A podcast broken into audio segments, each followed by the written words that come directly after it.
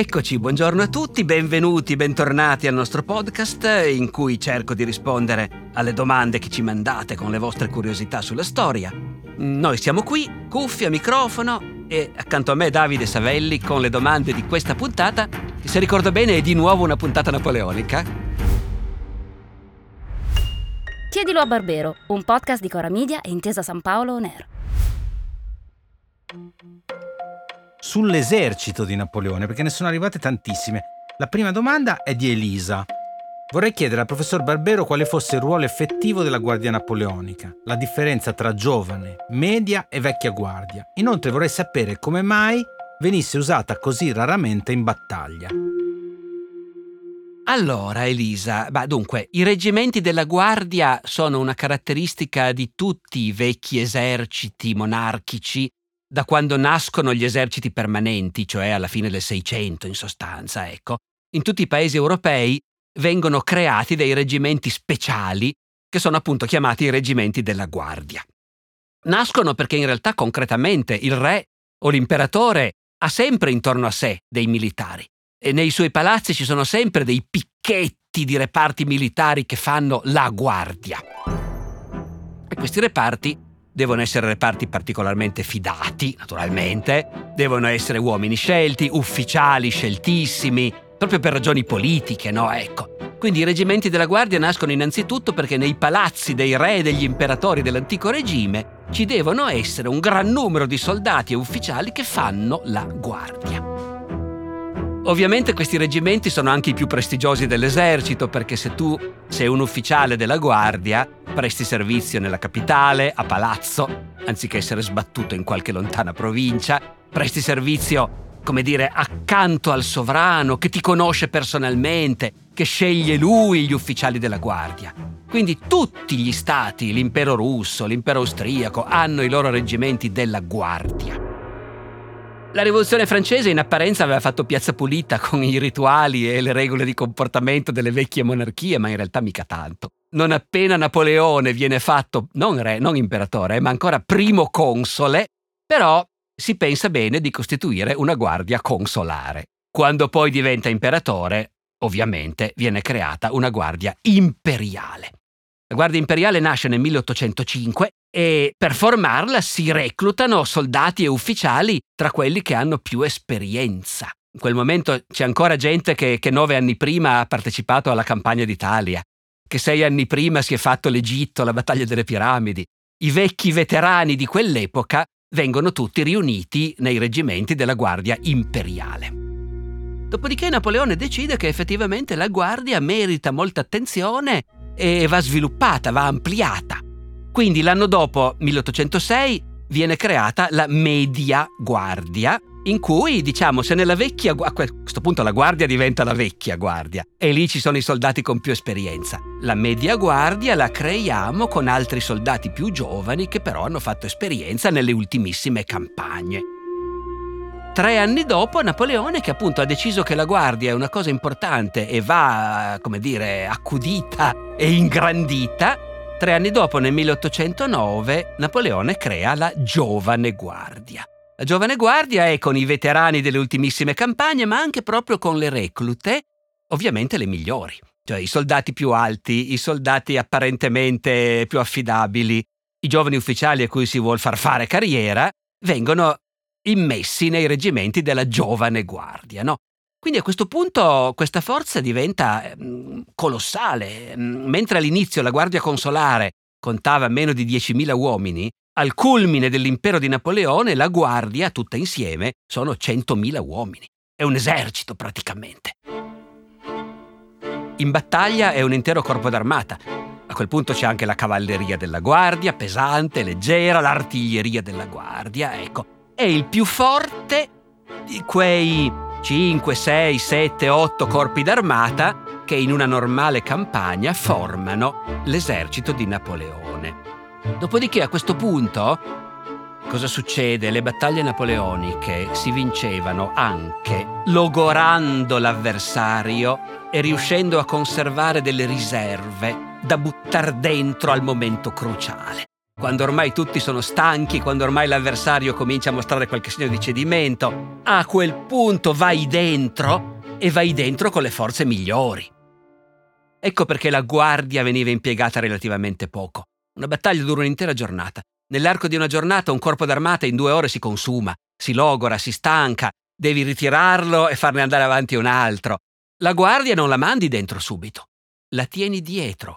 Poi anche lì la giovane guardia no, la giovane guardia la butti dentro perché quelli sono dei ragazzi che devono farsi, quindi devono fare esperienza e quelli che sopravviveranno passeranno poi nella media e nella vecchia. La giovane guardia si impiegava largamente, la media già meno, la vecchia pochissimo proprio perché il punto è se questa battaglia dopo otto ore che si combatte non l'abbiamo ancora vinta, la vinciamo sbattendo dentro la vecchia guardia, cioè il meglio che abbiamo quando ormai invece il nemico ha raschiato il fondo del barile e non ce la fa più. È quello che succederà anche a Waterloo, naturalmente, anche se a Waterloo la vecchia guardia, per una volta nella sua storia, non ce la farà a sfondare le linee inglesi. Ecco, e a quel punto la sconfitta della vecchia guardia vorrà dire agli occhi di tutti che è finita. Perché se anche la vecchia guardia non ce l'ha fatta a sfondare, vuol dire che la battaglia è perduta. Davide da Treviso invece è un insegnante di scuola primaria e wargamer del periodo napoleonico e ha una curiosità molto specifica che vado a leggere. I miei avversari sovente mi gridano addosso Vive la France mentre la Guardia Nazionale francese manda in rotta le mie unità austriache o Urrà, o forse meglio Harrey, gridato dai dragoni inglesi mentre sbaragliano la mia artiglieria. Allora la domanda è, Cosa posso gridare io in risposta quando la vittoria mi arride? Quale grido di trionfo sul campo di battaglia è proprio delle truppe dell'impero austriaco, avente al suo interno tante lingue diverse? Beh, allora, diciamo, a un collega wargamer, perché come molti sanno anch'io gioco volentieri a wargame, bisogna cercare di rispondere nel merito. Io direi che bisogna innanzitutto parlare di qual è non tanto il grido di vittoria quanto il grido di guerra in generale di un esercito, perché anche lo hooray degli inglesi è innanzitutto il grido con cui si va all'attacco, poi diventa anche il grido con cui si celebra la vittoria. Allora, da questo punto di vista siamo abbastanza tranquilli perché anche se da noi in Italia forse non si sa tanto, ma gli austriaci, come anche i russi, andavano all'attacco proprio gridando Urrà! In generale, specialmente i russi lo pronunciano con una R sola, eh? e, ed è assolutamente una tradizione di questi due eserciti dell'Europa orientale. E per i russi è anche il grido, come dire, con cui si risponde al saluto durante le parate. Quando c'è la parata sulla Piazza Rossa, no, il, il, giorno della vittoria, tutti i reparti che sfilano gridano, ciascuno a turno, Urrà! E, e, i nostri vecchi della prima guerra mondiale ci dicono che quando gli austriaci venivano all'attacco gridavano la stessa cosa. I nostri gridavano avanti Savoia, almeno gli ufficiali. Forse specialmente gli ufficialetti di prima nomina, non so se la truppa gridasse Savoia, ma comunque ufficialmente il grido era quello, avanti Savoia! E gli austriaci invece venivano dentro gridando Urrà! Io suppongo che lo gridassero anche quando avevano vinto, ecco, quindi direi che Davide può andare abbastanza tranquillo se allo hooray dei dragoni inglesi ribatte con un energico urà gridato da migliaia di gole croate o ungheresi, ecco, in, in giubba bianca. Detto questo, ci sarebbe anche una specie di grido di vittoria austriaco che però è un po' meno maneggevole, diciamo, specialmente per le nostre bocche italiane, le nostre voci italiane, ma comunque c'è una frase che vorrebbe dire Viva la Casa d'Austria, che verosimilmente veniva, veniva lanciato appunto almeno dagli ufficiali, ecco anche qui non me lo vedo, il soldato serbo eh, no, o rumeno che si metteva a gridare questa cosa in tedesco.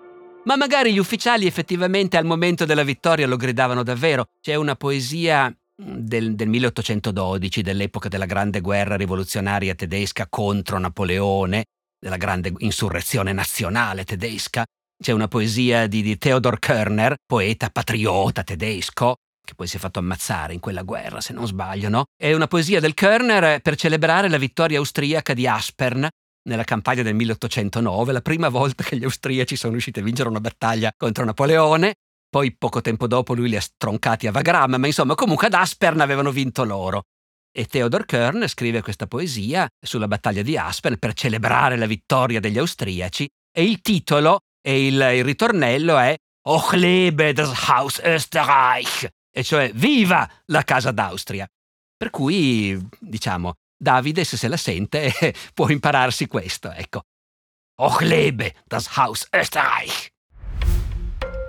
Poi c'è Dante, che ha otto anni, ma evidentemente già una grande passione per la storia, e in particolare per la battaglia di Waterloo. E domanda, come mai a Waterloo, quando gli inglesi hanno formato i quadrati, i francesi non hanno mandato qualcuno a sparargli invece di girargli intorno con i cavalli, visto che dai quadrati gli inglesi non potevano sparare? Eh, Dante, è una domanda che ci facciamo tutti, effettivamente. È verissimo, eh? dunque per chi non fosse così familiare con la battaglia di Waterloo, eh, la battaglia di Waterloo consiste in gran parte nel fatto che gli inglesi sono più deboli, sono schierati in difesa e i francesi di Napoleone cercano di sfondare. E Napoleone attacca, attacca, attacca senza mai riuscire a sfondare in modo decisivo lo schieramento inglese.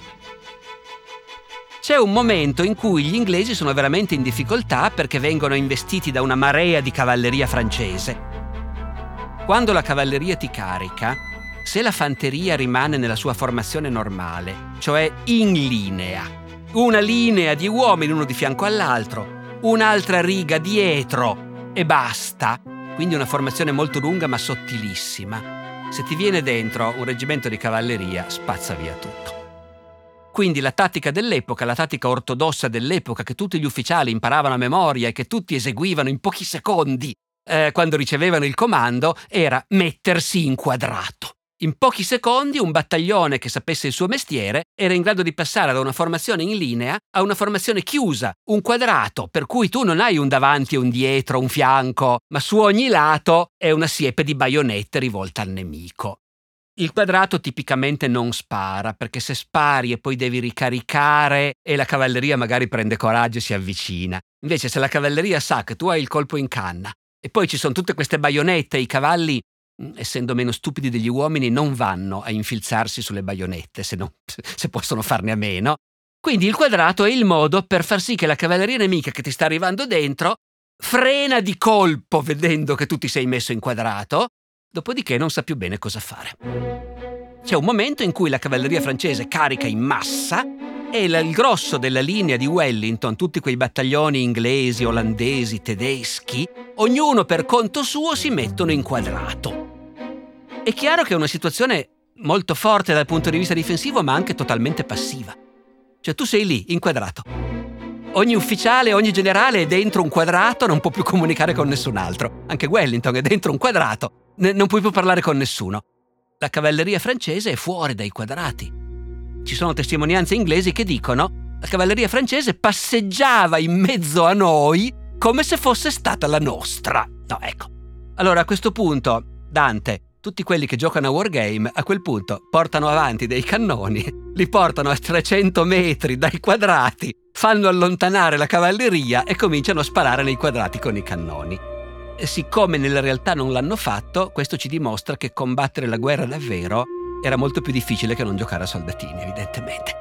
E capire al volo cosa bisognava fare e, e avere sotto mano le risorse per farlo non era così facile. Quelli che erano lì non avevano i cannoni, evidentemente. I cannoni erano più indietro, nessuno è andato a cercarli. Confusioni e sbagli se ne fanno infinitamente durante, durante le guerre e quindi non hanno fatto questa cosa che quando ci giochi con i soldatini, eh, Dante, sembra effettivamente la cosa ovvia da fare. Riusciamo telegraficamente a rispondere anche alla domanda di Andrea Davisone che credo sia un comune qui dell'Alessandrino. Sì, vero? sì, sì. sì. Eh, un... la domanda è assurda, lo dice lui. Eh? eh, riflette sulle tecnologie belliche, in particolare sulle battaglie napoleoniche, e chiede Visti gli scarsi risultati messi in evidenza da alcuni studi balistici, secondo i quali i proiettili sparati da un moschetto a 150 metri colpivano 15 nemici ogni 100 salve, come mai non si è pensato di intervallare una prima linea di moschetti ad una linea di arcieri? Considerando che nessuno usava l'armatura, non sarebbe stata una carta vincente da eh. giocarsi su un campo di battaglia. Eh, sembra facile, no. Questi studi ci sono, li facevano già all'epoca, eh, ed effettivamente i risultati sono desolanti. Cioè, bisognava sparare 200, 300, 400 colpi per colpire un soldato nemico. ma questo in genere perché sparavano troppo presto. È chiaro che se tu hai i nemici a 50 metri, non è che colpisci solo un colpo ogni 500, se hai i nemici a 50 metri fai una strage. Ma nessuno aveva il sangue freddo di aspettare che il nemico fosse così vicino. Si fermavano tutti a più di 100 metri e cominciavano a sparare. E in quel modo effettivamente un sacco di colpi andavano sprecati. Però, eh, Andrea, guardi che l'arco non è mica molto meglio, eh?